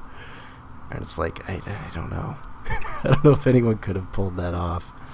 Maybe like Will Smith. but they had to get Cuba because no one knew if this show was going to be a huge thing or not. It was just kind of came out of nowhere. Yeah. And I think an, another thing to take into account with this show is it really makes you think about wow, you know, a lot of these issues are still just as big, you know, as ever with these, you know, difficulties with race relations and and everything. Like it, it still felt incredibly relevant despite taking place twenty something years ago. Yeah, and that was obviously a deliberate effort. Like they played up the Kardashians in this show, Oh, yeah. uh, which was great. Kardashian. I would have loved even more child Kardashians in this. Maybe child Kanye? I don't know how they would work that into this, but would have been cool. Yep. Oh, Uh, yeah, if, if you guys get a chance, definitely check out the 30 for 30 documentary too. It's amazing and troubling and just it's about so many different things and I, I don't know. It's it's a really crazy story that it, it's weird that we've gotten these two different things about it that came out in like 2 months within each other, but I don't know, parallel thinking. People had to get to the bottom of this case again because there are just so many incredibly fascinating factors that went into it. But is it as good as the 30 for 30 about the Orlando Magic? I don't know. Because I, haven't enjoyed that one too, and that's from this year. For this Mm-hmm. magic moment. So it's pretty good 30 for 30s. I should probably check out that one. Though. Yeah. Just waiting for the John Daly 30 for 30. Oh, that's such a good idea, right? There's got to be a lot of stuff to draw from. Oh yeah, it's coming out in the fall, I think. Uh, I've seen some great 30 for 30s this year. Strangely enough, I have not seen the OJ one though. I mean, it is long. It's five part, Holy shit! 10 hour documentary. but But, I mean, I've started watching it last Sunday and I was done with it by Friday just because yeah. I was just so locked into it. If 30 for 30 counts as a TV show, yeah, I'm recommending all the episodes that I've seen. I can't. I don't know if they're all from this year. I saw the Chicago Bears episode, which I really liked, and Four Falls in Buffalo, about the Buffalo Bills, and how devastating it is to be a fan of them. OJ played for the Buffalo Bills. I know it all. It's all I'm sure connected. that plays into it. They did, definitely mentioned him. yeah. You seen the Bo Jackson one? I've seen no, that that's one. that was a little older though, right? Yeah, but that's. I feel like I've mostly just seen the older ones. I mean, they come out all the time. Yeah. I was all about the Bo Jackson one. It's like, look at this guy. He's a, a god. And that's it. There's no dark side to Bo Jackson, right? He's just a god, right? No, he's just like a nice guy that is. Okay, think about that. That's like the first two episodes of this OJ documentary. yeah. yeah. It's like he's a god. He also like ran track and stuff was and was an amazing athlete in that regard. Yeah. And then he fucking murdered Yeah. someone. Yeah, Bo Jackson is O.J. Simpson if he was just like really humble and like retired to a farm to play golf. You know. That's interesting. Yeah, I, I think the uh, the thing that helped me understand OJ better was someone was like, imagine if Shaquille O'Neal killed his girlfriend, like the way you feel about Shaq now. yeah, it is kind of like that thing because he was all over commercials and in movies and like bigger than sports. Yeah. So he was he was pretty big. It's just kind of hard to Yeah. wrap your mind around it at this point because we've only known him as the murder guy. The murder guy. Yeah. Well, And the guy from Naked Gun.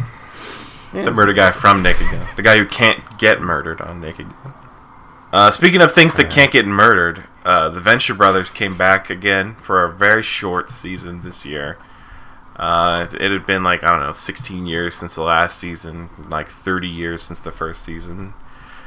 Uh, but yeah, these are like episodes like 40 through 45 or something. Like there's just, it's just a, barely a show. I don't, but they don't even really have like a plot anymore. It's just like hanging out in New York now this season. Um, but like I love the insane cultural references this show makes. Uh, I love the animation style. I've you know I've, I've grown to love the characters. It's just nice to check in with these guys, even though it's been like what like five seasons over. Like honestly, I think more than a decade pretty sure I, I was in junior high or maybe very early high school when the show started. But uh, it's a good time. Let's move on to the cinema. So, 10 Cloverfield Lane is a movie about is John Goodman a good guy or is John Goodman a bad guy? It's about a few more things, but that's a big part of it. Is is the jerk from the newsroom a good guy or is the jerk from the newsroom a bad guy? I, I, I'm guessing you're just talking about Like the that other dude? male. Yeah, that other guy. yeah. He seemed fine. So, which one was Cloverfield? This is the one where Which one of those characters or No, I can't What's your remember the movie Cloverfield. Cloverfield's the one with the big monster? and It's Okay. like found footage style. Okay, got it. This is not related to that in any way. remember In any way. It's easy to remember. Cloverfield is the one where you see the entire movie from T.J. Miller's point of view. Wow, I didn't know it was T.J. Miller. So this has is not related at all. I think what they're trying to do is say like this could be like in the same universe, kind of like a Twilight Zone thing. Like this is just another crazy weird story, and we're gonna put it oh. under the Cloverfield name. Gotcha. So this does have like some kind of I don't want to spoil it too much, but you know like supernatural, not normal shit in it at some point. Yeah. But for most of the movie, it's just this great like character piece with these three characters in a shelter underground, and John Goodman's really scary, and they're like, "Can we trust him?" So I guess yeah, that is pretty much the movie that John was saying. And like I remember just watching a chunk of this and being like, you know what, this could be like a radio play. Like that's it has that feel to it where it's just these characters interacting and yelling at each other, and it's so intense. The end, I don't know. It, it I, some people probably like it. It's it's a little out there. I could have done without it. I feel like the thing about Ten Cloverfield Lane is there's no way they could have satisfied you with any possible like ending, like because it's built up so much. Like what could be going on? That it's a really hard question to answer. I guess I just wish there was like an ironic twist to it. I mean, it, I don't know. What do you guys think? I think I agree. Because like Just just something to tie it all together. Even if not all the loose ends are necessarily tied up, just, just something a little more than just what did happen. I feel like that was the one thing that made it not feel like a Twilight Zone to me. Is the ending wasn't quite enough of like a twist. It was probably one of the top like two things I would have guessed, and there really wasn't anything that clever about the reveal of it. Mm-hmm. I mean, some nice effects. So, like, what would an ironic to it? I don't know. It's very. she gets out, difficult. and everyone in the world is John Goodman now. you know, like this is this is incredibly stupid, but like, oh, their world is like an, an underground bunker of another world, stuff like that. Like, where you know, that's like I said, incredibly stupid, but I don't know. It just didn't feel that clever. Well, they don't call it Cleverfield. Cleverfield. Yeah, yeah, yeah, yeah. I know since this, a lot of people have been like, how can we get Mary Elizabeth Winstead to play Ripley in a new Alien movie? She's pretty good. Why, oh, God, I'm so fucking tired of Ripley. Like in alien movies. Like I remember, not to go off on a tangent, in the Alien quadrilogy, in one of the documentary features, you know, Sigourney Weaver's just like, we just, you know, people want to see what happens to this character, like where this character goes. It's like, no, people like care about the alien. Like that, that Ripley died in the third movie, and then you came up with the most ridiculous plot to bring her back. I'm done with Ripley. Like, yeah, well, too bad they're like retconning all that. I mean, she's good in Aliens, but it's not like I watched the first movie and I'm like, oh my god, Ripley is the best character. It's like there's uh, there's potential for other good characters in Alien movies, which is why I'm excited for Alien Covenant. But I feel like it's gotta suck, right? With a name like Alien Covenant, Well, isn't it supposed to be just Prometheus too? it is kind of Prometheus too, and it's Ridley Scott again. I don't know. It's got Katherine Waterston. She's pretty good. Michael Fassbender's back. It's got aliens. I just can't wait to see like Michael Fassbender's head, like walking around. What's he? I think I, I, he's probably gonna have a full body. Yeah, let's just keep his head chilling. His little head rolling around. Yeah, he just like rolls around. Like no one even picks him up. He's just like rolling around. I guess that sounds kind of fun. Let him roll. Captain America. No, there's no transition there. You heard roll. It's like, what's the transition? Couldn't find it. Captain America. roll, roll on over. Roll on over to Captain America Civil War. Wow. You know, just when I thought Marvel movies, like I was like, I'm so done. These are getting all the same. I really like this one a lot. So like, so like, what? So you didn't like Ant Man or whatever? Ant Man was okay. I didn't like Thor two. The last Avengers was pretty whatever. And this one I really liked because I was so impressed that it had so many characters, but they're they all had their moment, and we you know we already knew most of them pretty well, and they're all funny. And the action scenes were good, and I could understand them like visually. Mm-hmm. And the plot, I think the Captain America movies are the best out of any of the Marvel movies because they have the least to do with magical orbs and cubes and stuff. the plots are a little more kind of based in something I can wrap my mind around. And they're just like a stronger emotional story with uh, Captain America and his lover Bucky. Yeah. Super boyfriend. Like that's a better that's a better story to me than like any of the, the either of the Avengers movies. Yeah, it was kind of like the best things about the Avengers movies, but still just a Captain America movie. Yeah, it, it basically felt like it should just be called Avengers. But I, but I like I, but at the same time, I also felt like it it was a Captain America movie, and like to get ready or whatever, I I watched both Captain Americas and both Avengers, and it, it was just as much of a sequel to Ultron as it was to Yeah. Winter mm-hmm. Soldier, like completely. So I felt very vindicated in watching all these movies before I, I went and saw it. And I also saw watched Ant Man for the first time. Oh, nice. That's, that's nice. It's a fun movie. But yeah, I was all about it. It's pretty. I think another plus to having it be Captain America movie is with all the characters, it is nice to have one central focus you can return to time and time again. Whereas the Avenger movies, it's more it's more split. Though I don't know. I mean, a lot of people got their their moments here, so I don't know.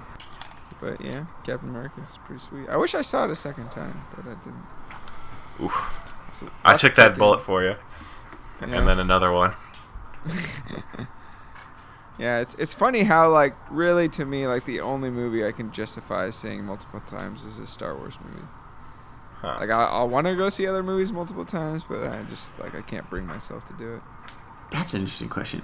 I, I'd be curious to know, Colin, what's the last time you saw a movie twice? I feel like you and me don't see movies multiple times as much. I can't remember the last time I did that. Yeah, I don't know. It's been a while. You didn't see Star Wars multiple times? I didn't see Star Wars more than once. Wow. So have you seen I it s- since? No, Wow. I, I I bet I'll like it a lot second time. I liked it the first time, but I think I'll like it even more. I remember time. like coming out of that out of Cinerama and like looking at you and being like, I'm worried. I don't think you. It's a lot it." to take in. I liked it. It's just you know, there's a lot of pressure on a first viewing of something, and then once you kind of have your expectations set, Yeah. I feel like you can prepare yourself better for what you're gonna watch. I think I'll enjoy it more. I I liked it. I liked it. Don't get me wrong. Uh, but that's not true about Captain America: Civil War. It's fucking great. It's also probably not true about Don't Think Twice. Don't think about it too much. But uh, Just see once. the one time I saw it, it was pretty good. Mm-hmm. This is a movie that hasn't even been released officially yet. Yeah, suck it, Canada. We saw it at the Seattle International Fist Fist Festival. Fist Festival, where you have to fight during the entire movie. The last Bare hand person brawl. standing gets a copy of the movie on DVD. DVD. You know, they just burnt a copy off the internet. It's not great. Yeah. Couldn't get the Blu-ray yet. Uh, yeah, I like this movie a lot. it's hard to even like, I don't know, get into it because I've done a lot of improv and I know about the world of improv and that's what this is about. It's about this improv troupe in New York and one of them, played by Keegan Michael Key, gets sort of uh, cast on this show called Weekend Live, which isn't even like a parody of Saturday Night Live. It basically just is Saturday Night Live. And uh, yeah, you know, it's one of those movies about people in their twenties figuring stuff out. What, Except 30s? they're not in their twenties; they're in their thirties. So it's like people after that period where they still haven't quite figured stuff Stakes out. Stakes are even higher. Yeah. And we saw Mike Birbiglia. Yeah, he was at the screening and talked a bunch after. There was a lady that was in the touring company of Second City in like the 60s, and she like came up and hugged him. it was weird, but it was kind of awesome. So, yeah, there aren't that many movies or TV shows about improv, which is weird because like every well-known comedic actor comes out of improv, but for some reason there are only shows and movies about stand-up. It's just easier to figure out what stand-up is, I guess. I don't know. Stand up's cooler. Because all you got to do is say, "What's the deal with?" Yeah, they're like, oh, I get it. You're doing stand-up comedy. Anyways, another movie that uh, is also a comedy was uh, Everybody Wants Some. Uh, I love this movie. I didn't think I would love this movie. Well, I thought maybe I would because Richard Linklater's like my favorite director going at this point. But I saw that trailer and I was like, Right? He's like, Mm. oh, he's going He's- back to that well? What the fuck? Oh, Linklater, you're done. You dummy, you done. Exactly. It's like he's just doing Dazed and Confused, and with characters that are like even douchier, Mm, but baseball douche. baseball douches. But it's I don't know. He just does it in this really crafty way of sort of bringing us into this world of these baseball guys just having the time of their lives and just trying to figure out who they are at college and and the the movie takes place like a few days before they begin college but it's just like one nonstop party and it's a lot of fun it's kind of deep on some levels too like pretty much every Linklater movie is and it's just uh, I'm all about it this is one I think I offered John t- to see it again with I could have potentially seen this movie twice I would have been up for it but I'll see it. yeah. Maybe when the Blu-ray comes out, I'll I'll definitely buy it. We should bro out and watch it. I'm like, I'm very interested to see how baseball douches could be appealing because they're like the worst people in my mind. Yeah. When It's is kinda it like- out? I wonder. They're not even particularly Rent. great guys, like in the movie. like I, I just uh, started a, s- uh, a summer job umpiring slow pitch softball, Mhm. and like man, it's a reintroduction to like the worst people. like 99% of people out there playing softball are you know they're nice and just trying to have fun don't really care and you know everyone's having a good time. But like each team has at least one person that is like reliving their glory high school days and it's just like tr- arguing with me about shit. And it's like what are you doing with your life I mean, that's definitely one thing about this movie is like these guys haven't reached that yeah exactly point They're- where they've come to see that they're not that great. So it's almost like they're just so brimming with confidence that it's just ridiculous. Like these guys are like I don't know, there's just something about that kind of that kind of overblown confidence when it's not even justified that's just kind of funny just to watch these guys that just don't have a clue. And then there, Yeah. there's one character who's like that dialed up even further, and like even all the other baseball douches in this movie hate this guy. Uh, he's, Because he's like he's insane. yeah, he's oh, it's so great. the bad dog. Yeah, it's no, it's it's a really great movie that I would put on the level of Dazed and Confused. That you can just kind of watch it and just hang out with these guys and have just a fun time. It it made an incredibly positive first impression on me. Like, Yeah, bes- like I've only seen it the one time, but I, I feel like already I could say like, besides the Before series, this is probably my favorite Linklater movie. Hmm. It's awesome. yeah. July 12th is when that one comes out on DVD It's and like Blu-ray. three weeks. I'll finally watch it. Just like you guys should go check out Finding Dory. I know it sounds like it's for babies, but not quite. So I, I remember this was uh, announced, and I was definitely not excited because it's like, oh my god, they're just they're just milking this this cash cow for all it's worth. But if you think about it, are they really? If they're waiting like like 13 years to do it, I don't know. Maybe they just have these characters and they have more stories to tell with them. Like, you know, this would be a good Dory story. It, it's a it's a trick. It's a trick, right? Because if you saw movie when you're seven and now you're twenty, you're like, oh, nostalgia. I love this. But then also, if you're a kid, it's like, check this out. And then also, if you were like a reasonable age, if you were like 15, like now you're an adult and you've got kids, and you're like, oh, I liked Finding Nemo. I'll take my kids to that. It's just, it's it's diabolically genius. So you're saying it's a well calculated financial.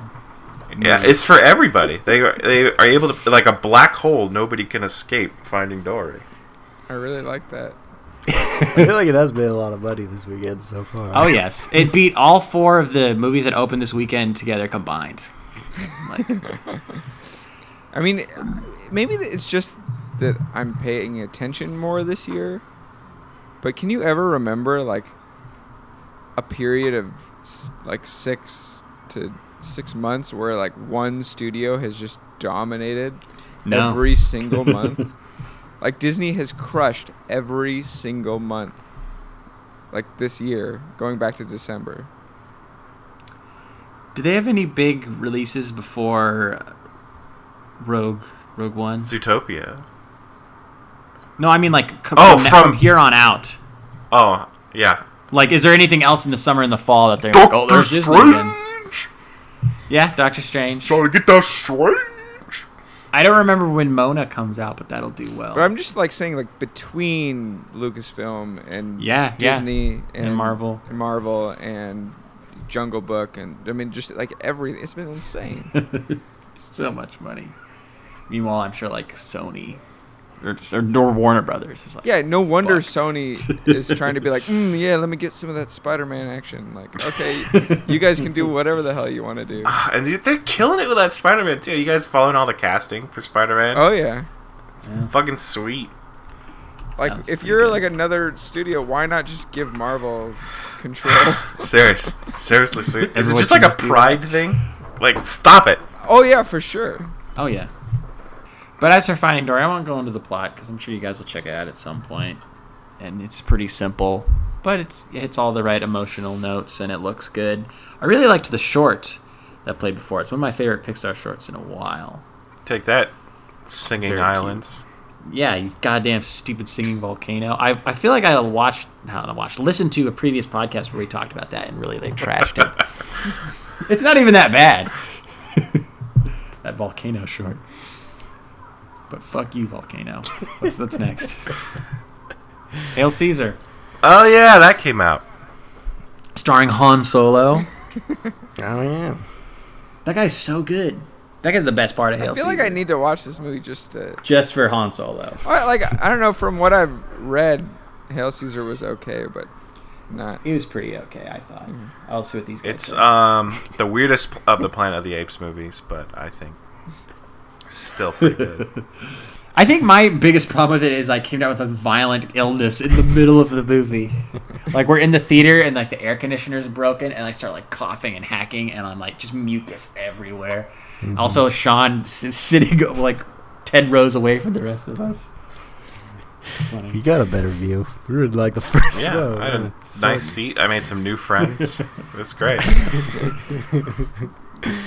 But, But- you know, it's, go ahead, Colin. Yeah, I feel like with this movie, it was kind of written off as like a second tier Coen Brothers movie, just because like they're just kind of having fun, screwing around with Hollywood in the fifties, and that's something they've kind of done before. But I don't know. It's the Coen Brothers, so I always kind of just assume there's deeper things going on in this movie that should be thought about, and I think this movie has kind of uh, improved in my mind the more as months have gone by. I guess I heard someone make the observation that it is a movie that's basically saying Hollywood is like the new religion. Like the movie stars we're putting on the screen are our new messiahs, and I think that is basically what the movie is getting at and does it in a kind of interesting and irreverent way, considering they're making a movie that is like a Jesus movie,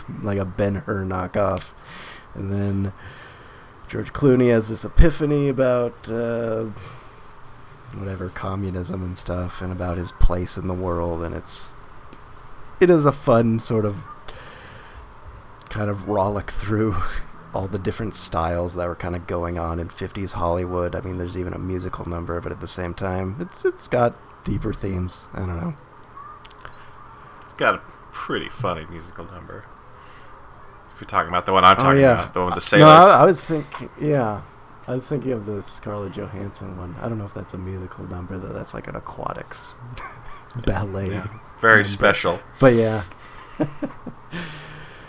yeah, the Channing Tatum one's pretty funny too. And maybe the best movie line that I can think of this year, the uh, was that it were so simple. yeah. That's a pretty great scene too. Fucking Han Solo. Yeah. It's a good time. I laughed. I made some new friends, like I said. Good time. Shout out a good time. Uh, unlike the characters of The Lobster, which is finally out. John, we finally saw it. Yay! It's good, right? It's pretty good. It's on this list. I Super weird. It is weird. Doesn't it kind of almost remind you like a little of Wes Anderson? Yeah, totally. A little, the, yeah, the okay, good. stilted, sort of dry way that everybody talks. Yeah, like Like a person will just go up to someone and say, "You know, you are ugly." You know, like that's something I feel like someone in a Wes Anderson movie would say. This very blunt way of talking that like Yeah. people don't really talk. And then like the narration, and sometimes how shots are framed. Mm-hmm. But then it's like really dark and a little morose.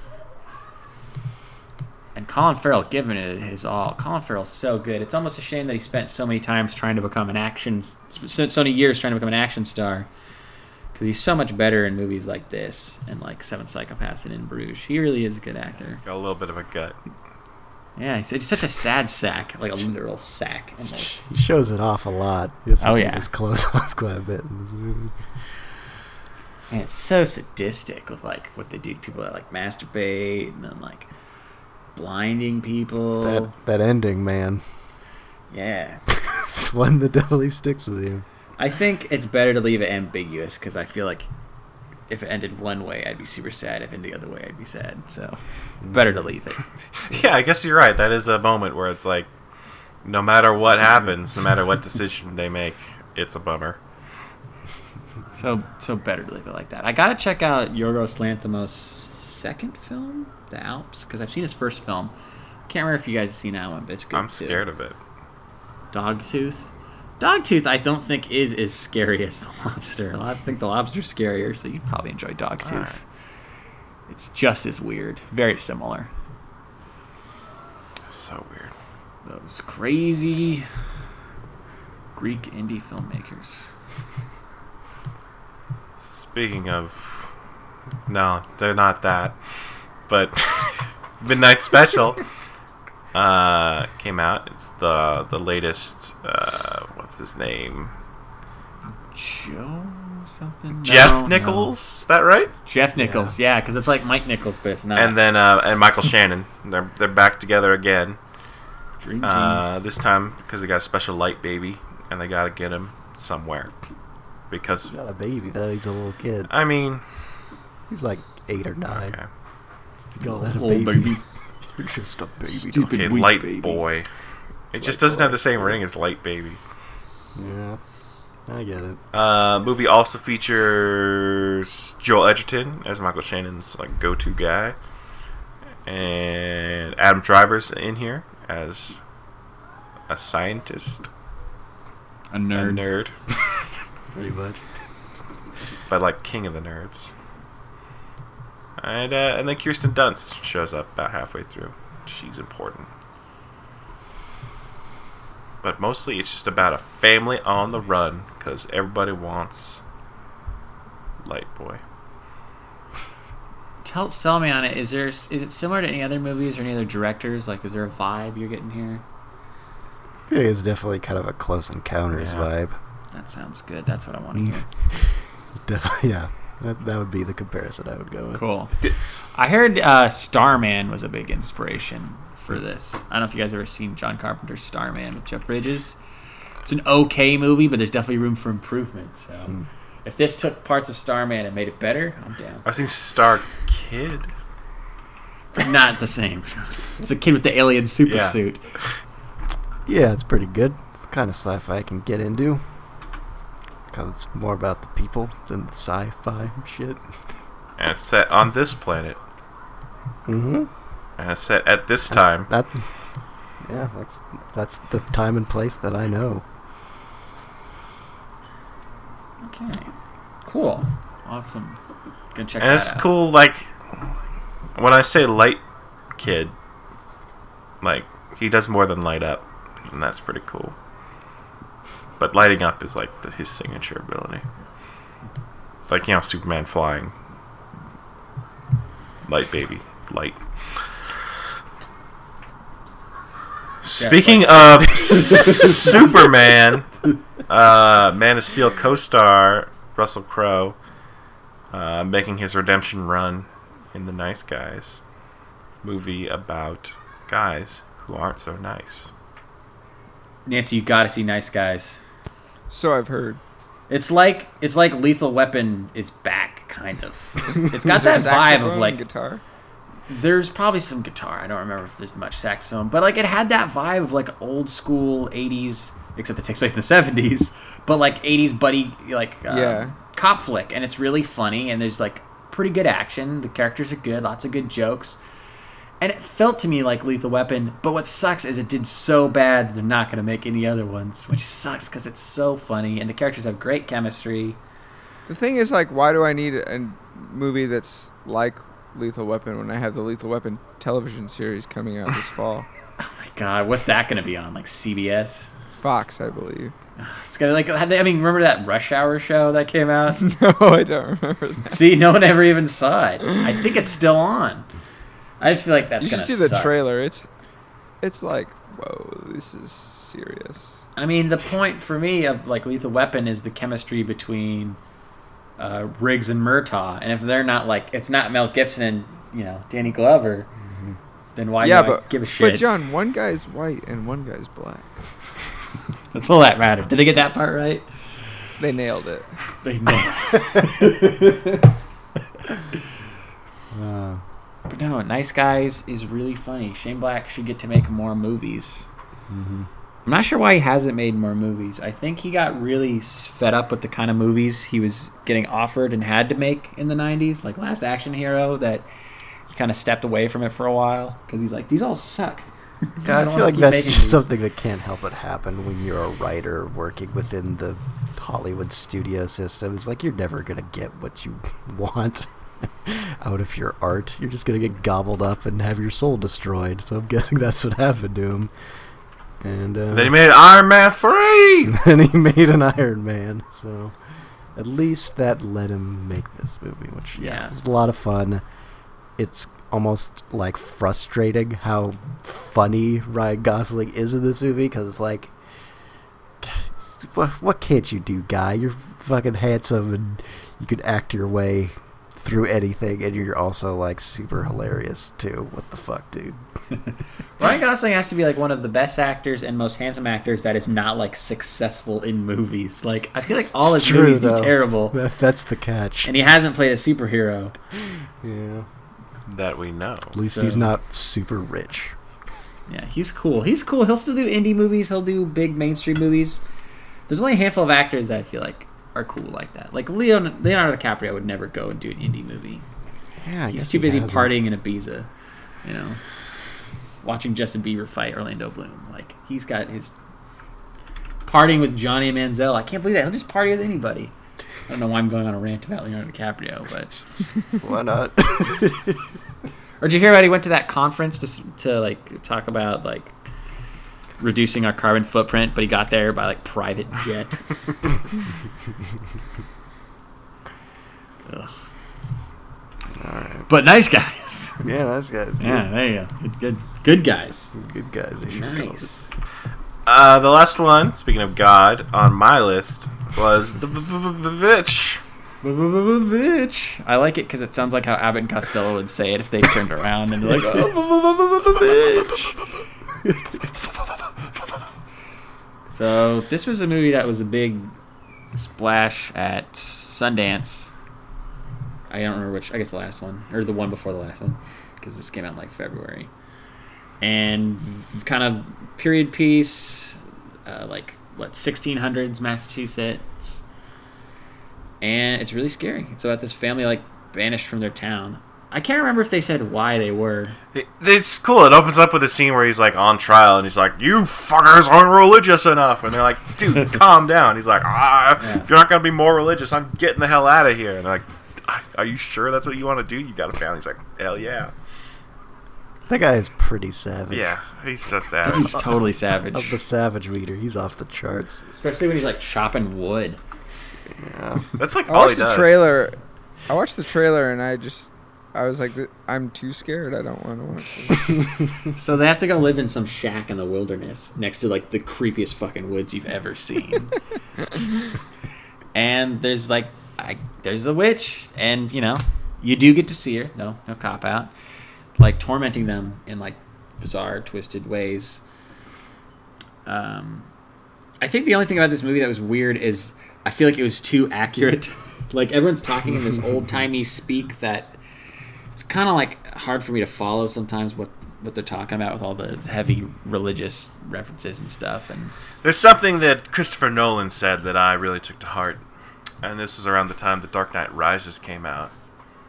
And he said, as a member of the audience, you don't have to understand every single word in the movie. And it's a ridiculous thing. And I feel like that's a sort of Ed Wood logic. Like, that's what it would be like in real life. You wouldn't hear every word.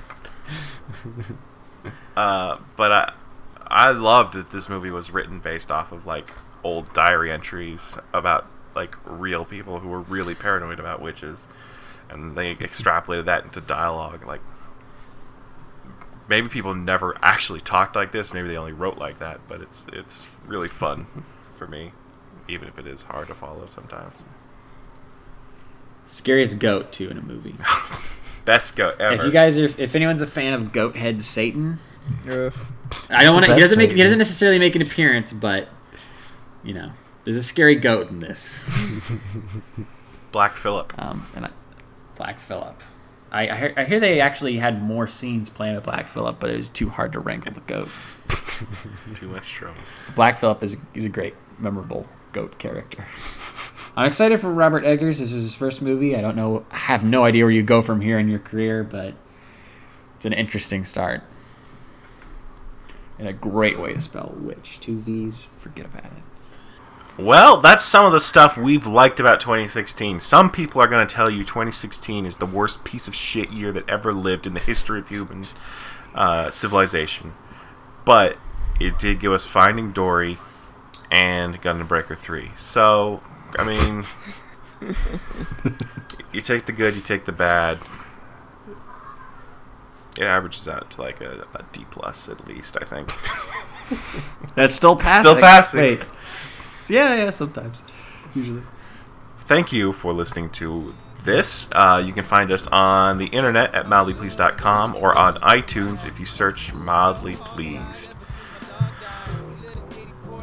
those are the only plugs we do. I have no idea if we're going to do T3100 soon or in the far flung future. Uh, but uh, in this year, Rock Talk's going, and Stream Police pops up every once in a while, and maybe we'll get a pitching tent in someday. Uh, thank you for listening, and we will speak to you next time. Oh!